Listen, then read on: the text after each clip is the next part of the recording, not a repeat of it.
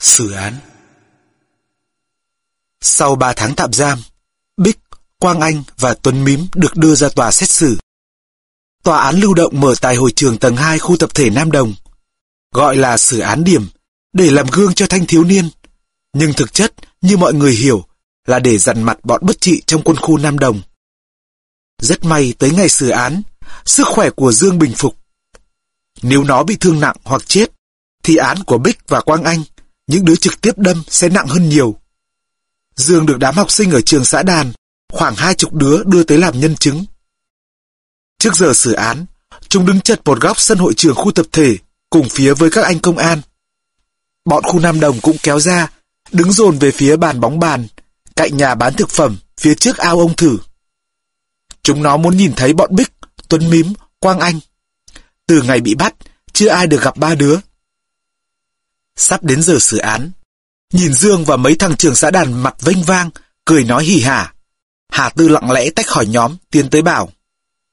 Vào tới đất quân khu Nam Đồng thì phải cúi mặt xuống, ngậm miệng lại, hiểu chưa? Dứt lời, nó tát trái, tát phải, hai cái đốp đốp vào mặt Dương, rồi lững thững quay về. Mấy thằng trưởng xã đàn nhảy ra, nhưng thấy mặt bọn con trai khu Nam Đồng đằng đằng sát khí, không thằng nào dám tiến lên, chỉ đứng hét. Bọn Nam Đồng đánh người, bọn Nam Đồng đánh người. Mấy anh công an chạy lại, cả bọn tràn ra cản đường để Hà Tư đi qua bàn bóng bàn, lách ra phía ao ông thử và biến mất. Mấy anh công an lắc đầu. Đến giờ này mà các anh còn đánh nhau được. Hòa cười nhạt. Anh thử nhìn mấy thằng đang đứng vinh mặt đằng kia xem, có ngứa mắt không? Chúng nó mà không cúi mặt xuống, có khi lại thêm một vụ án nữa. Anh công an nhìn Hòa, rồi đi về phía bọn học sinh trường xã đàn, nói nhỏ. Cúi bớt cái mặt xuống. Tuy nhiên, sau khi hội ý với nhau, công an dẫn tất cả vào trong hội trường. Để chúng nó lơ ngơ ở đây, khéo ăn đòn thật. Hội quân khu Nam Đồng này thật khó lường, nhất là khi chúng nổi cơn bảo vệ danh dự quân khu. Gọi là xử án, nhưng mọi người đều biết trước mức án tòa sẽ tuyên. Những loại án lưu động, án điểm thế này, bao giờ bản án chẳng có sẵn trong túi quan tòa. Nữ luật sư do tòa chỉ định đọc một bài dài cho cả ba đứa. Lúc trầm, lúc bổng, đủ xót xa, chia sẻ, phê phán và hối tiếc. Một số người có mặt tại phiên tòa và nghe qua loa phóng thanh lén chùi nước mắt. Ngược lại, bọn con trai khu Nam Đồng, đứa nào cũng cảm thấy ngứa tai. Hòa hậm hực. Không biết con mụ luật sư này mặt tròn méo thế nào. Nó bảo chữa cho anh em quân khu chứ có phải bố nó chết đâu, mà giờ cái giọng nhão nhoẹt. Dân quân khu Nam Đồng nhà tao dám làm dám chịu, đâu có khiến cái loại nó khóc mướn. Hòa không hiểu sao lúc đó mình hằn học thế, và cảm thấy buồn, mệt mỏi và trống rỗng. Quang Anh và Bích bị xử lần lượt là 10 và 18 tháng tù giam. Bích cũng sốc khi tòa tuyên án. Nó là đại diện cho số đông các chàng trai quân khu Nam Đồng trả giá trước pháp luật vì những việc làm sai trái của mình. Tuổi trẻ là vậy, nhiều khi không nghĩ tới hậu quả của việc làm trước khi hành động. Đặc biệt trong giai đoạn trưởng thành, khi khao khát thể hiện bản thân ngày càng lớn, thì các chàng trai quân khu Nam Đồng lại thiếu sự định hướng đúng đắn. Và khi các nguồn năng lượng lệch lạc dư thừa kết hợp với nhau, hậu quả nhiều lúc vô cùng tai hại. Ở một góc độ nào đó, mọi người chia sẻ, cảm thông với Bích. Nhưng việc Bích phải đi tù là sự cảnh tỉnh cho cả thế hệ thanh niên khu Nam Đồng. Những ngày trong tù, Bích nghiền ngẫm và nhận thức ra nhiều điều bổ ích. Nó nói, trước đây mình cứ nghĩ có thể làm được tất cả, nhưng càng lớn lên, càng thấy mọi việc không phải thế. Con người giống như trái đất, độc lập quay xung quanh mình, nhưng không thể thoát ra khỏi quỹ đạo mặt trời. Cũng như mình, không thể tách khỏi quỹ đạo của xã hội và luật pháp. Sau năm 1975, khi miền Nam giải phóng hoàn toàn, nhà nước ban hành lệnh đặc xá. Nhờ chú của Bích, đại tá công an, công tác ở Cục Tài vụ của Bộ, tìm mọi cách trình bày, vận dụng, can thiệp, nhờ vả. Bích được tha vào ngày 15 tháng 10. Dù hòa bình, các ông bố nhà binh vẫn nghĩ không có nơi nào rèn rũa con người tốt hơn trong quân đội. Bố Bích xin cho nó đi bộ đội. Hóa ra những ngày trong tù cũng có mặt tích cực của nó. Bích đã thấm thía sự tụt hậu so với bạn bè, sự vô nghĩa của những hành động nông nổi. Nó nỗ lực phấn đấu và hơn một năm sau được kết nạp vào đảng. Trong một đợt quân chủng phòng không không quân về khám phi công, Bích trúng tuyển và được gửi ra học dự khóa ở Bạch Mai. Tuy nhiên không phải tất cả số dự khóa đều được sang Liên Xô học. Bích bị gạt lại, không phải do năng lực hay sức khỏe, mà là hồ sơ. Có ai ngờ, cái trò đánh nhau thời đi học lại làm ảnh hưởng tới con đường tương lai như thế. Tháng 9 năm 1981, Bích xuất ngũ, xin đi xuất khẩu lao động tại Tiệp Khắc. Bốn năm sau về nước, Bích làm cho một công ty may của nước ngoài. Nó tu trí làm ăn và trở thành một cán bộ quản lý giỏi, rất được lòng ông chủ. Từ ngày bị bắt, không bao giờ Bích mang cái gì dính tới sắt thép trong người, dù chỉ là cái cắt móng tay. Nó bảo, ông Ngọc kỹ lịch sử, ông Hòa kỹ âm nhạc, ông Việt kỹ ngoại ngữ, còn tôi kỹ kim loại. Tuấn Mím bị xử án treo. Có lẽ do bố Tuấn Mím đang ở ngoài mặt trận, nên tòa cũng quan tâm đến chính sách hậu phương quân đội. Hơn nữa, nó cũng chỉ có mỗi cái tội đang đá bóng thì gặp bọn đi đánh nhau rủ, thế là đi theo, hoàn toàn ngẫu nhiên. Nó không vào trường xã đàn, chỉ ở ngoài cổng giữ xe. Vì đang vướng án treo, nên dù rất muốn, Tuần Mim cũng không thể nào nhập ngũ ngay cùng chúng bạn. Chỉ còn cách ngồi chờ hết án. Có ai ngờ, mỗi việc đi giữ xe cho mấy thằng bạn đánh nhau mà lằng nhằng đến thế. Cuộc đời là vậy. Những đứa trẻ mới lớn, chân thành, nhiệt huyết, hết lòng với bạn bè, tôn thờ tính cộng đồng, nhưng hay phải xa cha mẹ, thiếu sự chỉ bảo định hướng đầy đủ của gia đình, nên lớn lên tự do, manh động, thậm chí có phần hoang dã. Nhiều khi chỉ một sự tình cờ, một cái vẫy tay là có thể bước sang một khúc ngoặt của số phận. Nhiều năm sau, nhớ lại buổi sáng ngày hôm ấy, Hòa thấy số mệnh luôn tránh cho nó những khúc ngoặt rủi ro. Hôm đó học xong hai tiết đầu, lớp được nghỉ vì thầy giáo dạy môn vật lý ốm. Hòa rủ đính đi nhuộm quần áo. Hai đứa, mỗi thằng ôm một bọc đồ cũ đứng xếp hàng ở hiệu nhuộm Tô Châu, đầu ô chợ dừa. Nhìn thấy bọn Bích đi qua, Hòa còn giơ tay vẫy vẫy. Không ai ngoài Tuấn Mím nhìn thấy Hòa và Đính. Tuấn Mím toan gọi, nhưng thấy hai đứa đang ôm quần áo xếp hàng nên lại thôi. Nếu Tuấn Mím gọi, thế nào hai đứa cũng theo đi. Chắc sau buổi sáng đó, Hòa và Đính cũng hoặc là nhập ngũ, hoặc là đi tù. Nếu phải đi tù, đảm bảo trên mức án treo. Vì nó với Đính, đời nào chịu đứng ngoài giữ xe đạp khi mọi người xử lý thằng đánh bạn Ngọc của nó tới hôn mê trong bệnh viện. Nhưng với Quang Anh, số mệnh không dành cho nó nhiều sự ưu ái như thế. Quang Anh Quang Anh cùng học với bọn Việt, Hoàng, Quốc Tầm từ hồi cấp 2. Nó vốn nhỏ con, năm lớp 8 lại bị đúp, nên nhiều bạn cùng lứa nhầm nó thuộc nhóm đàn em, cứ xưng anh với nó.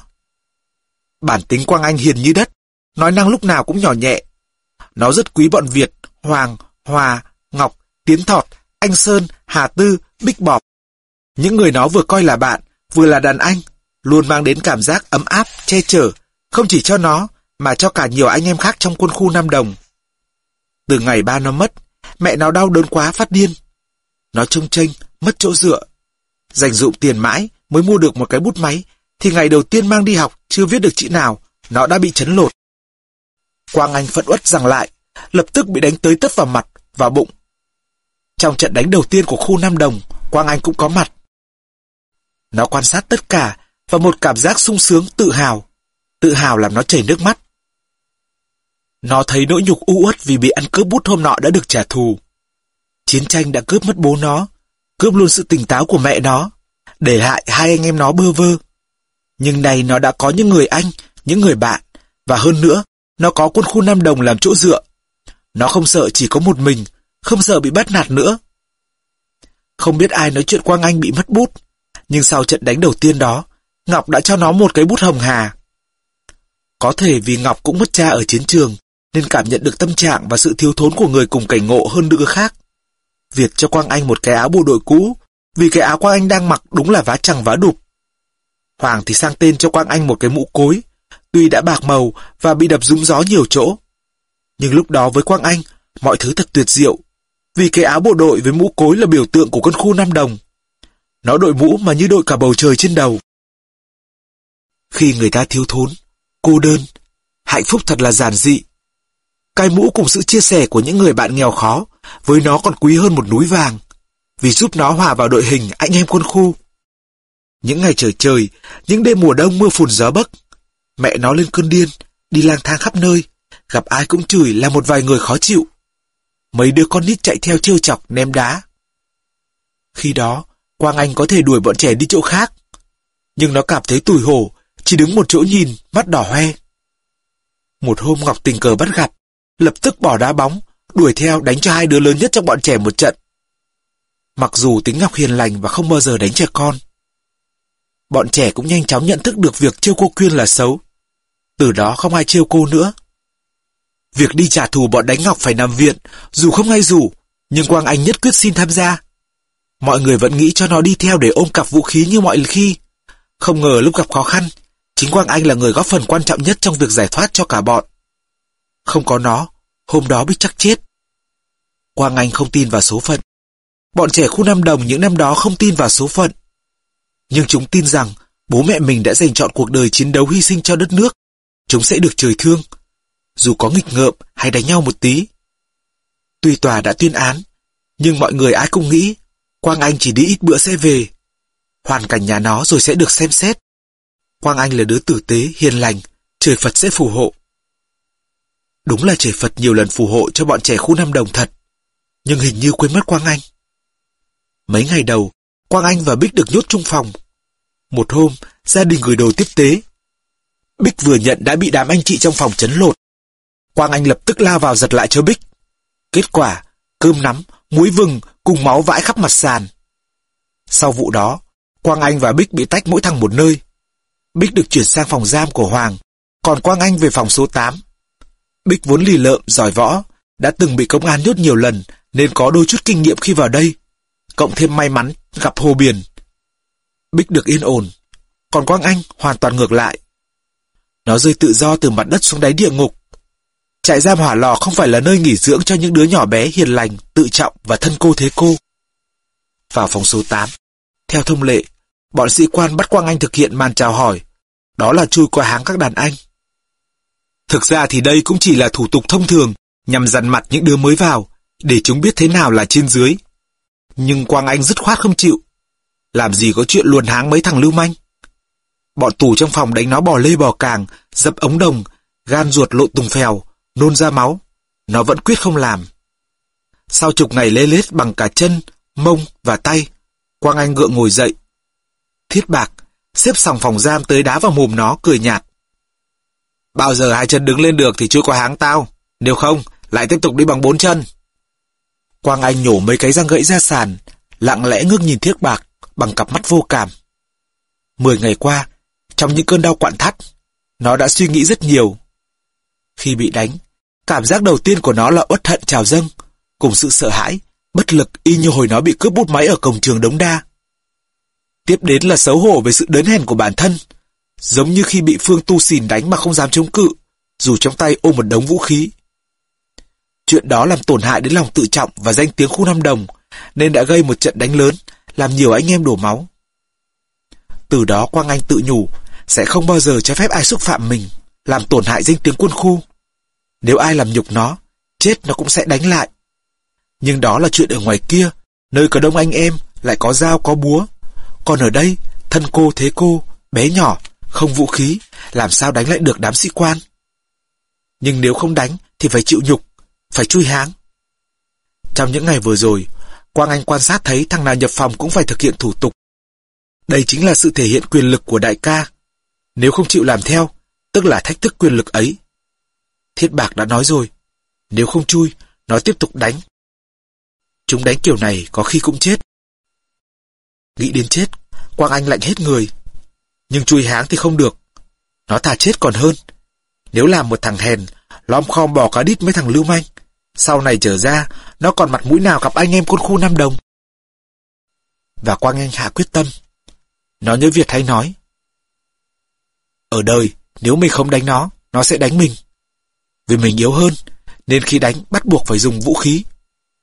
Còn Hòa thì bảo, khi vào trận, phải tập trung toàn lực, hạ gục ngay thằng cầm đầu.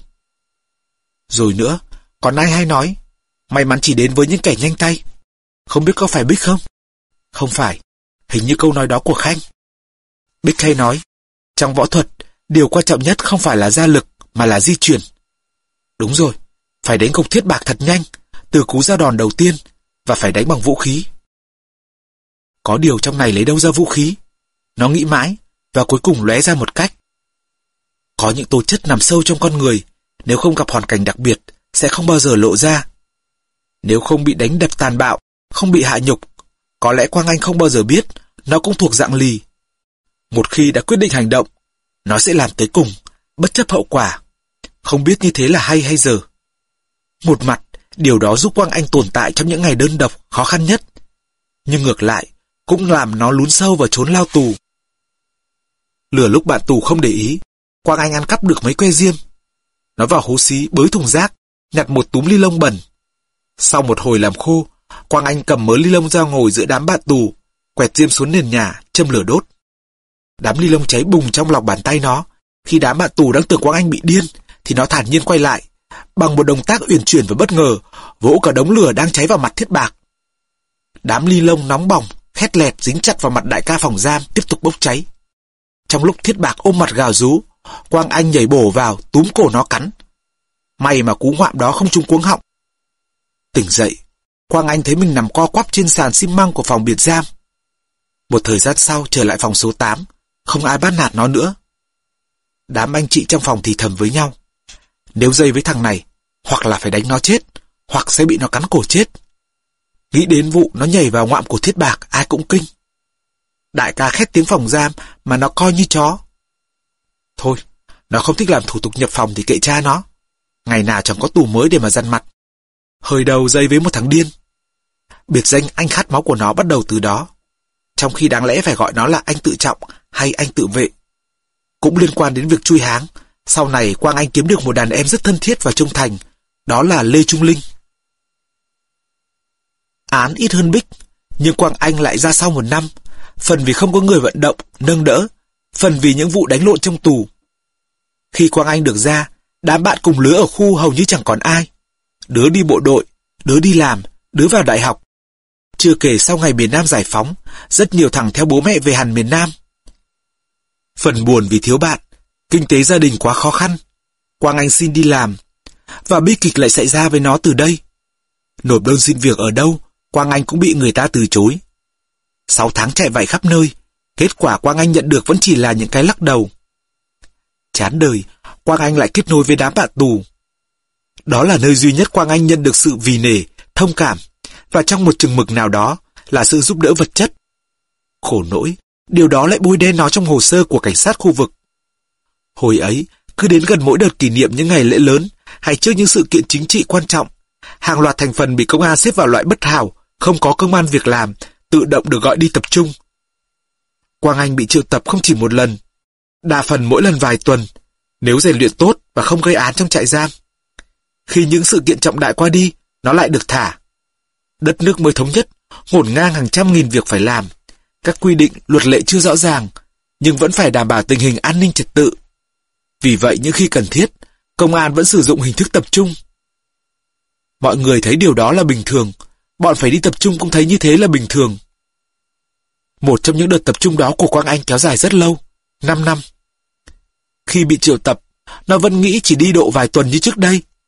Thế nhưng sống lẫn lộn với các loại giang hồ bất hảo, không ai dám chắc ngày mai sẽ ra sao. Tính cách ngang tàng, không chịu khuất phục, thiếu huyền chuyển của Quang Anh đã làm hại nó. Những cuộc đánh lộn xảy ra trong tù, thế là án chồng án. Quang Anh gặp Lê Trung Linh trong đợt tập trung dài 5 năm đó. Một ngày mùa thu, sẩm tối, có một thằng bé trắng trẻo, mặc bộ quần áo bò khá mốt, nhập phòng. Thằng này lập tức bị thu sạch các vật dụng mang theo, cùng một trận đòn phủ đầu khá tàn bạo. Tiếp theo đó là màn chui hàng các anh. Thằng bé không chịu, nên bị nện tới nơi tới chốn. Trong phòng giam lúc đó, Quang Anh được xếp vào hàng đại ca. Nhìn cậu nhóc mặt non trệt, máu mũi ròng ròng, nhớ lại lần đầu mình chân ướt chân giáo vào đây, Quang Anh động lòng chắc ẩn. Nó hạ lệnh cho bọn kia không đánh nữa, và gọi Lê Trung Linh đến hỏi han. Ở Quang Anh có một điều rất đặc biệt. Nó lúc nào nói cũng từ tốn, nhẹ nhàng, giọng ấm áp, khiến ngồi đối diện thấy gần gũi. Lê Trung Linh là đứa cương cường, nhưng nói chuyện một lúc với Quang Anh đã cảm thấy tin cậy. Hai anh em hợp tính nhau hay tâm sự. Có một câu chuyện của Lê Trung Linh làm Quang Anh ám ảnh mãi về sau. Đó là câu chuyện về số mệnh, cho dù Quang Anh hoàn toàn không tin vào số. Lê Trung Linh sinh ra trong một gia đình có thế lực. Nó được bố thu xếp cho sang Cộng hòa Dân Chủ Đức lao động. Trong một lần Linh ngồi uống bia với bạn, nghe mấy thanh niên người Đức nói xấu người Việt. Linh nóng mắt chửi lại. Hai bên xô sát, bị bốn thằng to lớn hơn hẳn quay đánh. Linh chộp lấy con dao ăn trên bàn và đâm. Nó chỉ đâm một nhát nhưng thằng kia chết. Cảnh sát Đức bắt Linh. Nhờ sự can thiệp tích cực của Đại sứ quán Việt Nam, nó được di lý về nước. Nhà Linh không ở Hà Nội, nhưng bố nó là sếp lớn trong ngành nên quen biết nhiều và liên tục gửi quà cho con. Nhờ có Quang Anh, số quà đó không bị chấn lột. Linh biết án của mình kiểu gì cũng phải ngồi tù vì đâm chết người lại có yếu tố nước ngoài. Bố nó là ông rời cũng không chạy được. Linh không sợ tù, nhưng điều nó băn khoăn nhất là trước hôm sang Đức, nó đi xem bói thầy phán. Dòng họ nhà này danh gia vọng tộc, con cái thành đạt, tiền của như nước. Nhưng cả ba anh em trai đều có chữ Phạm, trong đó có một án tử. Linh rất lo, vì người ta nói ông thầy này đoán Linh lắm. Nó tâm sự với Quang Anh, mong vụ này mình lĩnh án tử hình, như thế hai anh trai nó sau này sẽ được bình yên. Quang Anh cười vỗ vai nó. Đừng tin thầy bói nói nhảm. Ở đời làm gì có chuyện số má.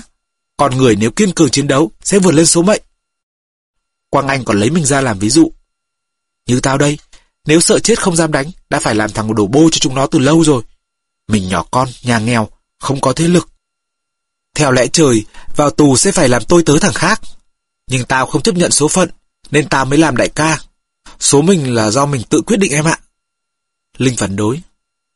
Anh nói con người quyết định được số mệnh, sao anh không quyết trở thành một người tài giỏi, giàu có ngoài đời, là quyết vào tù để thành đại ca? Anh không bao giờ muốn vào tù đúng không? Nhưng số anh là số có đi tù nên anh phải vào đây. Cái vươn lên của anh dù có cao đến mấy cũng chỉ dừng ở mức không thể ai bắt nạt anh trong tù. Quang Anh thở dài. Cũng do hoàn cảnh hết mày ạ.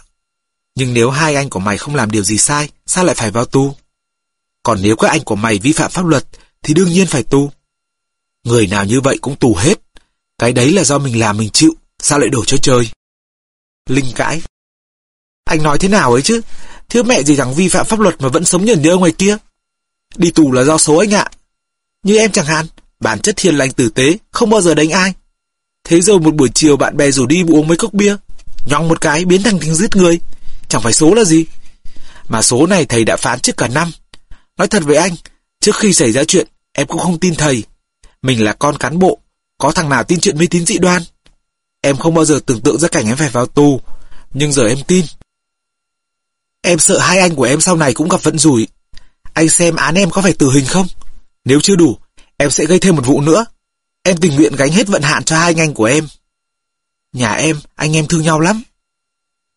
Thấy Linh nói gờ, Quang Anh mắng át nó. Thằng ngu, đừng nói nhảm. Tội mày kiểu gì cũng có án. Nhưng do mày bị kích động, bị đánh nên tự vệ, giết người không chú ý. Mày lại có bố làm to. Tao đoán cũng chỉ đến 5-10 năm là cùng. Sao còn ân xá nữa? Cũng chẳng mấy. Thôi, cố gắng mà chịu đựng. Mọi chuyện rồi cũng sẽ qua. Đừng nghĩ quẩn. Mặc dù dạy dỗ Lê Trung Linh như thế, nhưng Quang Anh cũng cảm thấy băn khoăn. Từ nhỏ, bố mẹ, các chú các bác trong khu tập thể cùng với nhà trường vẫn dạy nó không được tin vào thần linh, thầy số và những trò mê tín dị đoan. Tất cả chỉ là may rủi và bản lĩnh con người. Mẹ kiếp, nếu ngày đó xe đạp của Bích không hỏng, nếu Bích không tình cờ nhờ thằng Hùng trở tới trường xã đàn, nếu khi thằng Hùng không đánh rơi cặp, chắc gì công an đã lần ra chúng nó. Nếu vào đây nó không liều mạng chiến đấu, nó làm gì có cuộc sống đầy đủ trong tù như hôm nay. Trong thời gian bị giam, ngoài mấy ngày bị nhốt chung với Bích, chỉ có một lần duy nhất qua ngay gặp người khu năm Đồng trong tù. Một tối, vừa ăn cơm xong, thì có một phạm nhân mặc chiếc áo bộ đội vải tô châu mới tinh nhập phòng. Đám em út tiến hành màn chào hỏi. Thằng này khai nhà ở ô chợ dừa. Nhưng hỏi chỗ nào của ô chợ dừa thì nó ấp áp úng. Cho là nó gian dối, hai thằng được giao nhiệm vụ trực nhật hôm đó, một thằng bẻ quạt tay nó ra sau, một thằng dùng cườm tay chặt vào cổ họng. Thằng mới đến có vẻ dân học võ. Mỗi lần bị đánh tới, nó cúi gập mặt xuống, đưa cảm chịu đòn, né cú đánh vào cổ họng. Quang Anh đang bị cùm vì tội đánh nhau trong tù hôm trước, nằm co do trong góc phòng, liếc nhìn cái mồm đầy máu của thằng tù mới, bảo Lê Trung Linh. Thằng kia có cái áo bộ đội mới quá, mày xuống lột ngay cho tao, kẻo máu rơi hết vào. Linh nhanh chóng lột tuột cái áo đưa cho Quang Anh. Ngước nhìn thằng thanh niên to con cởi trần, đang cúm ra cúm rung. Quang Anh giật mình. Ê thằng kia, lại đây tao hỏi, nhà mày ở đâu? Ờ, ờ, ô chợ dừa. Lại gần đây tao xem, Sao cái lưng gù của mày quen thế? Ôi, anh Quang Anh phải không? Mày có phải Quang Gù? Em, Quang Gù đây. Quang Anh ném trả nó cái áo bộ đội, bảo Linh. Kiếm cái gì cho nó ăn? Và hỏi. Sao vào đây không nói ở khu Nam Đồng, mà nói ở ô chợ dừa để chúng nó đánh cho? Quang gù thì thào. Em nghe bọn khu mình dặn, vào đây là đừng nói khu Nam Đồng, bọn trong này ghét khu Nam Đồng lắm. Quang Anh ngạc nhiên. Ai bảo mày vậy? Quang Anh dành cả buổi tối hôm đó nói chuyện với Quang Gù. Từ lần được tha đầu tiên, Quang Anh rất ít liên hệ với đám thanh niên trong khu. Nó lang thang khắp nơi, từ ga hàng cỏ, Hà Nội tới Hải Phòng, Sài Gòn. Tuy sống trong giang hồ, nhưng với Quang Anh, khu Nam Đồng luôn là ngôi nhà ấm áp, mảnh đất thấm đậm tình người. Vì vậy, nó vẫn dặn bọn đàn em và bè bạn của nó không được đến khu Nam Đồng làm bậy. Chuyện bọn thanh niên trong khu lâu nay ra sao, Quang Anh không để ý. Nó hoàn toàn bất ngờ khi thấy Quang Gù vào đây mà không dám xưng là dân quân khu Nam Đồng. Quang Gù tâm sự. Bọn anh với bọn em, tuổi tác chênh nhau chẳng đáng là bao. Nhưng lại có một sự khác biệt rõ rệt. Thế hệ các anh ngày đó, đến tuổi là cầm súng lên đường đánh Mỹ, định hướng rõ ràng. Cả nước, ai mà chẳng yêu bộ đội. Bọn em trưởng thành đã hòa bình, không còn giặc mà đánh. Có vẻ như thống nhất rồi, nhưng gia đình quân nhân không còn giá trị như xưa. Cuộc sống ngày càng khó khăn. Những kẻ buôn bán, trước đây mình vẫn gọi là đồ gian thương. Nhà có đủ tủ lạnh, xe máy, cassette. Bố mẹ mình cả đời đánh giặc, nhìn lại chả có gì. Lắm lúc bọn em cũng bế tắc. Nhiều khi đánh nhau, cảm thấy như một sự giải tỏa. Đánh nhau nhiều nên gây thù chốc oán khắp nơi anh ạ. Trong hỏa lò này, không hiếm thằng từng bị chúng em cho ăn đòn. Quang Anh bảo, cái tội nặng nhất của dân khu mình, trung quy cũng chỉ là đánh nhau. Nhưng dù ở đâu, làm gì, mình vẫn phải giữ thể diện quân khu. Mình dám chơi, dám chịu. Tội của mày chưa xứng ở phòng này, vì phòng bên kia chật nên chúng nó nhét tạm vào đây thôi. Một hai hôm nữa chắc sẽ chuyển sang phòng khác. Nhớ lời tao dặn, nếu ai hỏi mày ở đâu, cứ nói là quân khu năm Đồng. Thằng nào đánh mày, bảo nó, tao là em Quang Anh. Em nói thế, ngộ nhớ nó vẫn đánh em thì sao? Quang Anh cười nhạt. Mày yên tâm đi, ở tù có luật của tù, cứ nói là em tao, không thằng nào động tới mày đâu. Ngày Quang Anh ra tù, khu Nam Đồng đã có nhiều thay đổi. Chiến tranh kết thúc, đất nước thống nhất, cuộc sống mới ùa về, nền kinh tế thị trường bắt đầu len lỏi vào từng gia đình, ngóc ngách đời sống. Thay bằng việc lao sắt và gỗ ra cơi nới vết vuông, không gian phía sau nhà như trước đây. Các hộ tầng 2 thỏa thuận trả tiền để sử dụng mái bằng phần nhà xây trên đất lấn chiếm của các hộ tầng 1. Nhiều hộ táo tợn hơn, dựng lều lấn chiếm lề đường để buôn bán kinh doanh. Quang Anh ngỡ ngàng, nhìn sự xô bồ, lộn xộn khắp nơi, cảm thấy đau lòng. Một khu tập thể trật tự, oai nghiêm ngày xưa đã không còn nữa. Nhưng cái không phải của mình, mà sao nó thấy gần máu như máu thịt. Một buổi sáng, Quang Anh ra đầu nhà năm tập thể dục, thì gặp mặt dày đi làm. Gần nhà, sống với nhau lâu mà Quang Anh vẫn không nhớ mặt dày tên thật là gì. Quang Anh niềm nở. Chào đại ca. Mặt dày vút đôi quân hàm mới tinh trên ve áo, hất hàm bà Quang Anh. Tao là đại úy trong về đại ca, chào lại đi. Nghe giọng khệnh khạng của mặt dày, Quang Anh rất khó chịu. Nó cười lạnh lùng. Chào đại úy, còn tao là đại bàng. Chào đại bàng đi. Mặt dày liếc nhìn Quang Anh, thấy khuôn mặt của nó lạnh lẽo, miệng cười nhưng mắt không cười. Mặt dày đổi giọng, nói bằng cái giọng giả lả lấy lòng. Chào đại bàng, và cắm đầu đạp xe đi. Quang Anh nhớ, ngày xưa do nghe không lọt tai câu đùa của mặt dày, Việt tát nó một cái cực mạnh mà nó không hề khóc. Việt khen, da mặt thằng này dày nhỉ. Từ đó nó có tên là mặt dày. Tự nhiên Quang Anh thèm được tát vào mặt nó một cái, xem ra mặt đại úy dày cỡ nào. Đang thơ thần trong khu, Quang Anh thấy ba chiếc xe máy đuổi theo một chiếc xe ô tô Lada Liên Xô bốn chỗ. Vướng mấy bà bán rau gồng gánh đi qua, chiếc xe con dừng lại. Hậu còi, một thằng học cùng Quang Anh ngày sơ tán từ trong xe nhảy ra. Năm thằng đi xe máy túm được hậu còi đánh túi bụi. Quang Anh lập tức xông vào đấm đá loạn xạ, giải thoát cho hậu còi. Lạ thật, ngày nay lại có chuyện thanh niên ngoài phố dám xông vào tận trong khu đánh người. Hậu còi chạy mất, còn lại một mình, Quang Anh bị đánh khá đau. Nó vồ con dao của bà bán cá bên đường vung loạn lên. Mấy thằng đuổi theo hậu còi giãn ra, hậm hực nhìn Quang Anh, trước khi nó bỏ đi còn ném lại một câu. Thằng điên này, nhớ mặt chúng tao nhé. Dù các bố sẽ quay lại cho mày một trận. Quang Anh chỉ dễ nhà tập thể trước mặt. Tên ta là Quang Anh. Ở tầng 2 nhà này nhá. Một lát sau, hậu còi quay lại lấy xe. Thấy mắt Quang Anh tím bầm, nó thanh minh. Mấy thằng này dữ lắm, Mình đánh không lại chúng nó đâu ông ạ. May có ông, nếu không chúng nó đã đập nát xe của tôi. Không đánh được cũng phải đánh. Quang Anh cười nhạt, vứt con dao trả bà bán cá. Không thể chấp nhận để chúng nó vào giữa khu tập thể của mình đánh người. Nếu mày không bỏ chạy, hôm nay chúng nó đã no đòn.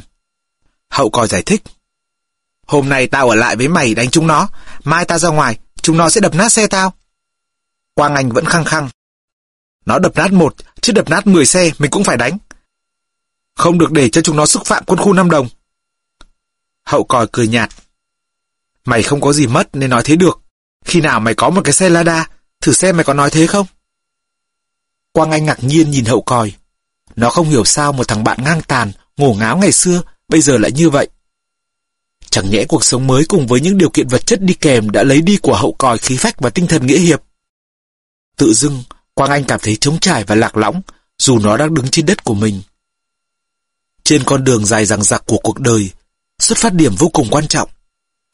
Trượt ngã từ những bước ban đầu, không có bố mẹ người thân nâng đỡ. Các cơ quan xí nghiệp lại định kiến với những kẻ ở tù ra. Quang Anh vô cùng khốn khó. Trong những năm sau giải phóng, có quá ít vật chất để chia sẻ, có quá nhiều khuôn khổ phải tuân theo, còn biết bao bức bối cần giải quyết. Xã hội đâu có thời gian chú ý tới một Quang Anh. Nó rơi vào cái vòng luẩn quẩn. Mẹ ốm, em chưa trưởng thành, tiền không có, xin làm chẳng nơi nào nhận. Nó đói. Khi người ta đói đến mức, nếu không có cái gì đút ngay vào mồm thì chết, người ta có thể làm những điều người no không bao giờ làm. Quang Anh lại tiếp tục xa chân và trốn giang hồ. Nhưng cho dù phải lang bạt kiếm sống, dù khó khăn đến mấy, nó không bao giờ hé nửa lời nhờ vả, không tơ hào tới cái kim sợi chỉ của những người dân khu Nam Đồng. Về chuyện này cả khu tập thể đều biết. Nhưng mọi con đường đều có điểm dừng. Cái làm cho Quang Anh dừng bước chính là tình yêu. Trời đã không lấy đi tất cả của nó. Trời đã cho nó một người để yêu thương, chia sẻ. Ở đời, có những kẻ thành đạt, sang giàu, phải vào vai nghèo hèn để kiếm vợ, vì không dám chắc người phụ nữ yêu mình hay yêu tiền bạc, địa vị của mình. Còn với Quang Anh, người con gái yêu nó chỉ vì chính bản thân nó. Nó làm gì có tiền bạc, học phấn, gia thế và địa vị. Công bằng mà nói, trong tình yêu, đàn bà mãnh liệt và vị tha hơn đàn ông. Khi đã yêu họ bất chấp, đàn ông khi yêu tỉnh táo hơn. Quang Anh lấy vợ, nó mở một cái quán nhỏ, bám mắt đường phía trước nhà năm, dưới gốc cây xà cừ. Hai vợ chồng Quang Anh có một bé trai, xinh xắn và nhanh nhẹn. Quang Anh quyết tâm, dù thế nào cũng cho con học hành tới nơi tới chốn và dạy dỗ con rất cẩn thận, kiểu gì cũng không được đánh nhau như bố. Nó đã quá hiểu khi nào người ta bị kích động, lôi kéo, khi nào thì người ta muốn bảo vệ bạn bè, danh dự, dẫn tới đánh nhau. Nên việc ngăn chặn cu con cũng dễ dàng. Tính cách thằng bé này là một bản sao của Quang Anh, nên Quang Anh biết phải giáo dục như thế nào để nó không như bố. Bệnh tình mẹ Quang Anh đã đỡ nhiều.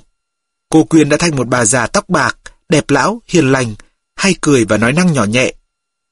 Gặp lại mấy đứa bạn cũ của Quang Anh ngày xưa, cô còn nhớ tên từng đứa và mách chúng nó. Thằng Quang Anh ngày nào cũng bưng cơm lên đủ ba bữa ép cô ăn, nên cô mới béo thế này. Như phần lớn những đứa con nhà lính ở khu Nam Đồng, Quang Anh vẫn không tin vào số mệnh. Từ nhỏ, nó không tin vào bói toán và các trò mê tín dị đoan. Và để có ngày hôm nay, nó đã phải nỗ lực rất nhiều. Kiêu bạc, không thù hận, không xin xỏ và sống tốt với những người mình yêu quý. Đó chính là con người Quang Anh. Ít ai cho Quang Anh cái gì, mà để cho được một thằng khẳng khái như nó thì không dễ. Còn Quang Anh thì hầu như chẳng có gì, nhưng khi ai cần, nó luôn dẫn lòng giúp đỡ. Thế nhưng có một chuyện mà mỗi khi nghĩ tới, Quang Anh lại cảm thấy băn khoăn. Đó là chuyện của Lê Trung Linh. Linh ra tù sau Quang Anh 2 năm.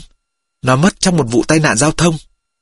Sau 30 năm, qua Anh đã dần lãng quên câu chuyện về Linh, thì một hôm vô tình đọc báo thấy nói tới một người anh trai của Linh bị truy nã.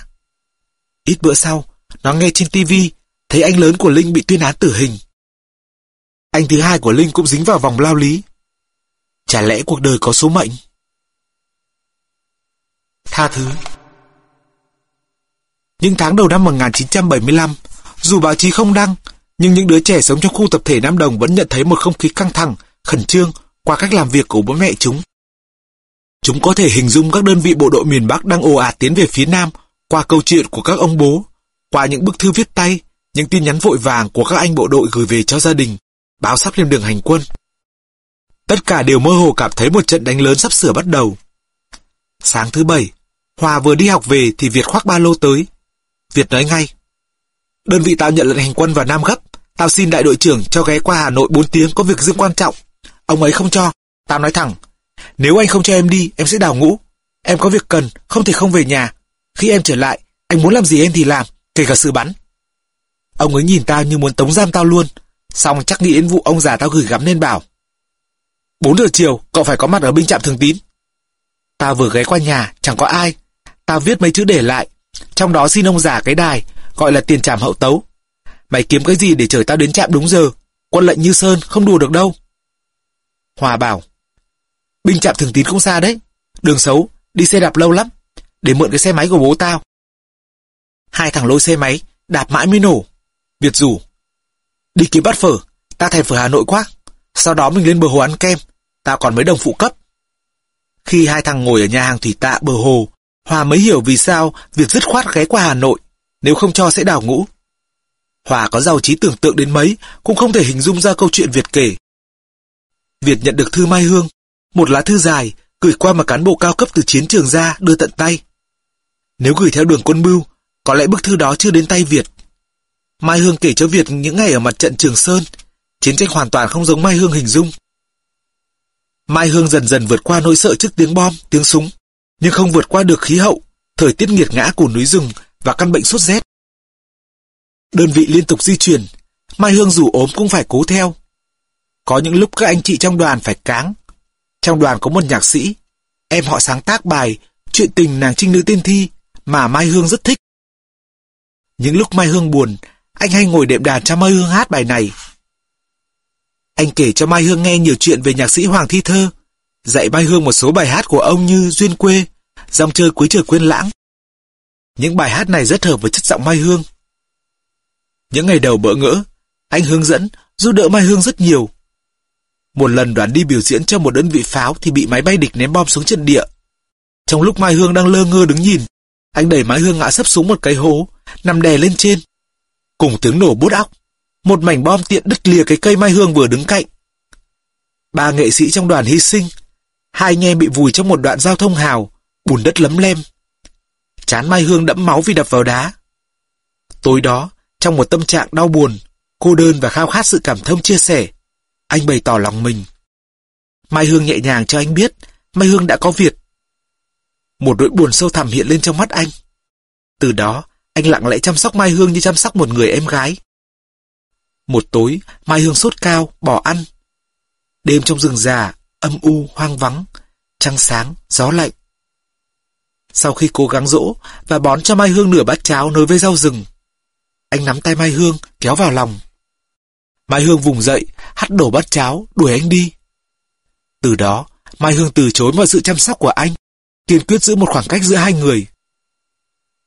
Giữa đại ngàn, nơi chiến tuyến đan sen, thân phận con người thật bé nhỏ.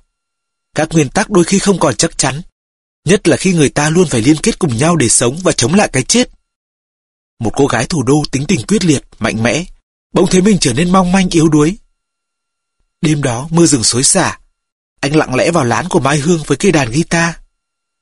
Tiếng đàn buồn ra diết, lẫn trong tiếng gió, tiếng mưa và tiếng sấm y ầm vọng lại từ bên kia khe núi. Vừa uống mấy viên thuốc ký ninh, người đang run trong cơn sốt rét. Mai Hương nắm vạt áo anh, ứa nước mắt nhớ nhà, nhớ mẹ, nhớ Hà Nội, nhớ khu tập thể Kim Liên và nhớ những cảm giác được thương yêu bên Việt ra giết. Tất cả đã ở xa, rất xa. Trong khi ốm đau, cô đơn, bom đạn và cái chết thì lại rất gần. Mai Hương khe khẽ ca theo tiếng đàn. Thủa ấy xa xưa có một nàng, một nàng thiếu nữ, một đóa hoa hồng, tình phơi phới, tuổi mới trăng tròn. Cuộc đời hồng nhan, cay và đắng, thôi thì lắm trái ngang. Bao nhiêu trai làng sẵn sàng đi theo xin nàng tim vàng, nàng vẫn không màng. Những giai điệu quen thuộc khàn khàn trong cổ họng dìu dặt đứt quãng. Một tiếng sét khô khốc chói tai cay nghiệt. Những tia chớp lòng ngoằng ngang dọc bầu trời. Gió lạnh buốt, mang theo mưa hắt vào lều. Ánh sáng leo lét của ngọn đèn dầu vụt tắt. Mai hương dã rời, buông xuôi trong bóng đêm ma mị. Sự phản kháng trở nên yếu ớt bất lực, nửa tỉnh nửa mơ giữa những cơn nóng lạnh. Chỉ đến khi mọi việc kết thúc, Mai Hương mới bừng tỉnh, trườn ra khỏi võng, vừa lấy cây súng nhằm vào giữa những bóng đen chập chờn trước mắt xiết cò. Một tiếng nổ khô khốc vang lên, Mai Hương cũng không biết mình bắn vào đâu. Sáng hôm sau, Mai Hương lạnh người khi thấy một vệt máu loang trên võng. Trong sự sụp đổ, ân hận, đau buốt. Hương viết thư cho Việt, những dòng chữ nhòe trong nước mắt. Mai Hương xin lỗi Việt, hứa sẽ tự trừng phạt mình bằng tất cả những gì Mai Hương nghĩ ra được. Mai Hương nói không xin Việt tha thứ, vì Hương không xứng đáng. Ngay sau đó, Mai Hương xin chuyển đơn vị, không để lại địa chỉ cho Việt. Hòa nghe câu chuyện, lặng người đi. Mãi nó mới hỏi Việt, có tha thứ cho Mai Hương. Việt mở ba lô, chỉ cho Hòa nghe thấy cái đài nhỏ. Tuần trước, buổi tối tao với quân ngồi trên đỉnh núi. Quân dò sóng đài miền Nam. Mà sùi cử khiến thế nào đúng bài hát của Hoàng Thi Thơ mà Mai Hương vẫn hát. Tao nói tắt đi, nhưng quân thích nên nghe. Tao chịu không nổi. Mỗi lần nghe bài hát đó tao thấy nhói trong tim. Tao đá cái đài xuống khe núi, và hứa lúc nào có điều kiện ghé qua nhà, sẽ xin ông già cái đài đang dùng đền nó. Tao nghĩ tao không thể quên những chuyện đã xảy ra với Mai Hương và không tha thứ được. Tại sao Mai Hương lại kể cho tao? Ước gì tao không biết chuyện đó. Tình yêu cũng như cây gương. Cây gương của ta và Mai Hương đã vỡ. Nếu hôm nay tha thứ, tao sợ sau này mỗi lần soi lại, những vết vỡ trên tấm gương sẽ để lại những vết rạch, cắt đôi mặt mình. Tao đau lắm. Hoàng nghĩ mông lung. Quan điểm của nó từ trước tới nay là có thể tha thứ tất cả, trừ sự phản bội. Chính vì thế, đối với Đỗ, một người Hòa coi là kẻ phản bội, nó và bạn bè không bao giờ tha thứ. Chúng không phê phán, không mắng chửi. Đơn giản, chúng coi như Đỗ đã chết. Trong mắt bạn bè, Đỗ biến thành bóng ma giữa ban ngày. Sự im lặng thờ ơ của chúng bạn đã đưa Tăng Đỗ khi Đỗ vẫn còn đang sống. Hòa nghĩ trong tình yêu cũng vậy. Dù chỉ viết thư hộ Việt, nhưng nó đã viết cho Mai Hương bằng rung động của trái tim, bằng sự trong sáng và thánh thiện. Nó có cảm giác như chính mình bị phản bội. Hòa quyết định sẽ nói thẳng với Việt quan điểm của nó. Thế nhưng khi đến khi nói, Hòa cảm thấy ngạc nhiên vì cách diễn đạt của mình. Thay vì biểu lộ thái độ một cách đơn giản là không tha thứ, Hòa lại nói. Tao cũng không biết nếu là mình, tao có thể tha thứ hay không. Nhưng tao nghĩ Mai Hương rất yêu mày. Nếu không vì tình yêu đó, Mai Hương đã không bỏ học, bỏ nhà, bỏ cửa, bỏ gia đình để bước vào nơi đầy bom đạn. Có thể chết bất cứ lúc nào, để mong gặp lại mày ở cuối con đường. Có thể mình chưa nằm dưới những trận bom mà sau khi kết thúc mới biết mình còn sống. Có thể mình chưa trải qua trận sốt rất rừng để cảm thấy cần hơi ấm của một cái ôm. Cũng có thể mình chưa cảm nhận được nỗi cô đơn đến tận cùng khi đứng giữa ranh giới của cái đúng và cái sai, cái sống và cái chết, nên mình không cảm thông được sự yếu lòng. Vì vậy, việc tha thứ hay không là tùy ở mày. Theo tao, nếu mày còn yêu, mày có thể tha thứ. Việc Mai Hương bỏ học, gia nhập đoàn văn công quân giải phóng rồi đi chiến trường, mày cũng có phần trách nhiệm. Mặt Việt đanh lại. Dù yêu nhau bao lâu nay, giữa tao với nó cũng chỉ có mấy lần hôn. Tao tôn thờ nó, giữ gìn cho nó, thế mà có mấy tháng xa nhau, nó đã vứt đi tất cả. Tao quyết định rồi, tao không tha thứ. Hòa thở dài. Nếu đã quyết định như vậy thì cố gắng quên Mai Hương đi. Bọn mình còn bao nhiêu việc. Mày có nghe tình hình gì không? Hình như đang chuẩn bị một trận đánh lớn đấy. Tao thấy ông già ta nói chuyện với mấy ông bên bộ tổng tham mưu. Hình như là sắp tổng công kích hay tổng tiến công gì đó. Việt buồn bã. Chắc vậy, tổng tiến công. Không hiểu Hương bây giờ đang ở đâu. Bom đạn thế này, tốt nhất là về nhà cho an toàn. Làm sao tiếng hát át được tiếng bom? Thôi, mày chở tao về đơn vị cho kịp giờ. Tao phải xin lỗi đại đội trưởng. Cái loại bộ đội xin tranh thủ không được, lại dọa đào ngũ như ta thật đáng tống giam. Nhưng đơn vị đang di chuyển, cũng chẳng có chỗ mà giam mình. Hòa chở Việt trên chiếc xe máy cà tàng, cứ gặp ổ gà lại kêu cót ca cót két. May mà đến cửa doanh trại vẫn sớm 15 phút. Hòa bắt tay Việt. Tạm biệt, vài tháng sau tao đến tuổi nhập ngũ. Hẹn gặp lại ở Sài Gòn nhé. Chuyện Mai Hương đã quyết vậy rồi thì cố gắng vượt qua. Chắc không dễ dàng gì. Để tao bảo lượng giữ em gái nó cho mày. Em nó rất xinh. Đang nói, nhìn mặt Việt, Hoa ngừng bặt. Việt sốc ba lô cắm đầu đi. Tới chạm gác nó ngần ngừ, rồi đột nhiên quay lại, vẻ mặt buồn bã, nước mắt đọng trên mi. Có những cái chỉ khi vĩnh viễn mất đi rồi mới biết giá trị của nó. Khi quyết định sẽ không tha thứ cho Mai Hương, tao mới hiểu tao chỉ yêu có Mai Hương thôi. Tất cả tại tao. Không vì tao, Mai Hương đã chẳng lên đường nhập ngũ. Người thì bé nhỏ ốm yếu. Giờ một thân một mình giữa chốn đạn bom, biết sống chết thế nào. Chuyện gì mà chẳng có thể xảy ra. tao quyết định rồi. Dù điều gì xảy ra đi nữa, tao vẫn yêu Mai Hương. Mày ghi số hòm thư của tao lại. Ngay chiều nay, mày đến nhà Mai Hương hỏi gia đình xem Mai Hương ở đâu. Kiểu gì Mai Hương cũng phải liên lạc với gia đình. Biết gì về Mai Hương, báo ngay cho tao nhé. Hòa hơi bất ngờ trước điều Việt thổ lộ, nhưng nó thấy trong lòng trở nên ấm áp. Tao rất thích tính rõ ràng, thẳng thắn của Mai Hương. Mai Hương không nói thì chẳng ai biết, nhưng Mai Hương đã chọn cách trung thực với mày. Mày hãy làm điều mày muốn, không ai quyết định thay mày được. Việt nói, tao yêu nó tận đáy lòng. Dường như thế mình yếu đuối quá, nó ngượng ngùng nói thêm. Xét vì học, đáy lòng có nghĩa là hậu môn. Hòa nghĩ mụng, đùa được là đỡ đau rồi.